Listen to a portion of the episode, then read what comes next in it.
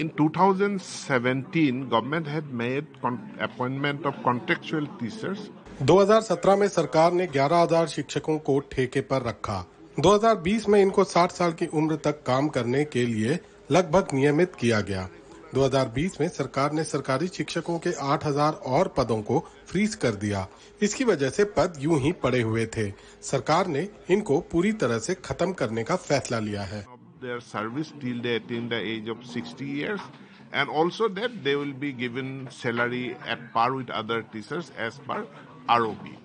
सरकारी स्कूलों में 8000 नियमित शिक्षकों के पद खत्म करने के असम सरकार के फैसले से हंगामा खड़ा हो गया है इन 8000 शिक्षकों में से 4285 पद लोअर प्राइमरी स्कूलों के हैं और 3715 पद अपर प्राइमरी स्कूलों के आने वाले महीनों में असम सरकार के तकरीबन एक हज़ार प्राइमरी स्कूल या तो बंद हो जाएँगे या उनका विलय कर दिया जाएगा। असम के सरकारी स्कूलों में लगभग पाँच लाख छात्र हैं और इनको पढ़ाने के लिए दो लाख से भी ज़्यादा शिक्षक हैं। इनमें से तीस हज़ार ऐसे लोग हैं जो कि कॉन्ट्रेक्चुअल टीचर्स हैं। अगर छात्र और शिक्षक का अनुपात लगाया जाए तो असम में हर 22 छात्र के लिए एक शिक्षक की नियुक्ति हो चुकी है। मगर अब राज्य सरकार ने जो फैसला लिया है, ये एक चुनौती बन के राज्य सरकार के लिए उभर सकती है, क्योंकि राज्य सरकार ने खुद सरकारी खंड में एक लाख नियुक्ति की घोषणा की थी और विरोधी पार्टी ये कह रही है कि 8000 नौकरी राज्य सरकार रद्द कर रही है।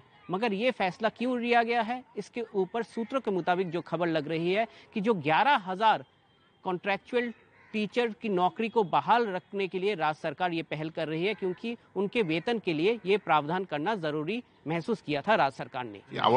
हमारे पास अब भी शिक्षकों के 4000 खाली पद हैं, जिन्हें ज़रूरत पड़ने पर भरा जाएगा। हमारा शिक्षक छात्र अनुपात काफ़ी अच्छा है। असम में हर 22 छात्रों पर एक शिक्षक है। समस्या ये है कि कई जगह शिक्षकों की पोस्टिंग बहुत दूर की गई है। उसे ठीक करने की ज़रूरत है। सरकार का कहना है कि ये खाली पद फ्रीज किए हुए थे और ठेके वाले शिक्षकों के रिटायर होने तक लंबे समय तक खाली रहते। विपक्षी दल और शिक्षकों के संगठन इससे सहमत नहीं है। उन्होंने पिछली सरकारों में शिक्षा मंत्री रहे मुख्यमंत्री हिमंत बिस्वा शर्मा की तरफ़ अपनी तोपों के मुँह मोड़ दिए हैं।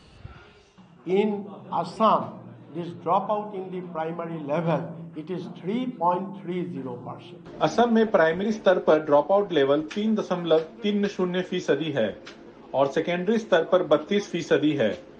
राष्ट्रीय स्तर पर ये सत्रह फ़ीसदी है।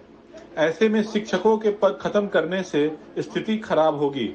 हेमंत विश्वा शर्मा मुख्यमंत्री बनने से पहले काफ़ी समय तक राज्य के शिक्षा मंत्री रहे हैं।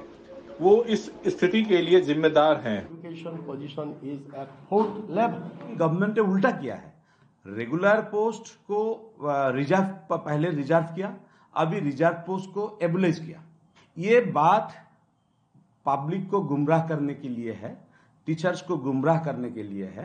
ये एक्चुअल बात यह है कि गवर्नमेंट का जो रेगुलर पोस्ट है, ये धीरे धीरे खताते जा रहा है और कॉन्ट्रेक्चुअल आदमी बढ़ाते जा रहा है क्योंकि एजुकेशन को प्राइवेटाइजेशन करना है। इसी साल अगस्त में असम के मुख्यमंत्री और दिल्ली के मुख्यमंत्री अरविंद केजरीवाल सरकारी शिक्षा के हालात को लेकर ट्विटर पर भिड़ गए थे। असम सरकार का नया फैसला एक और नया राजनीतिक विवाद खड़ा कर सकता है। गुवाहाटी से रत्नदीप चौधरी की रिपोर्ट, एनडीटीवी इंडिया।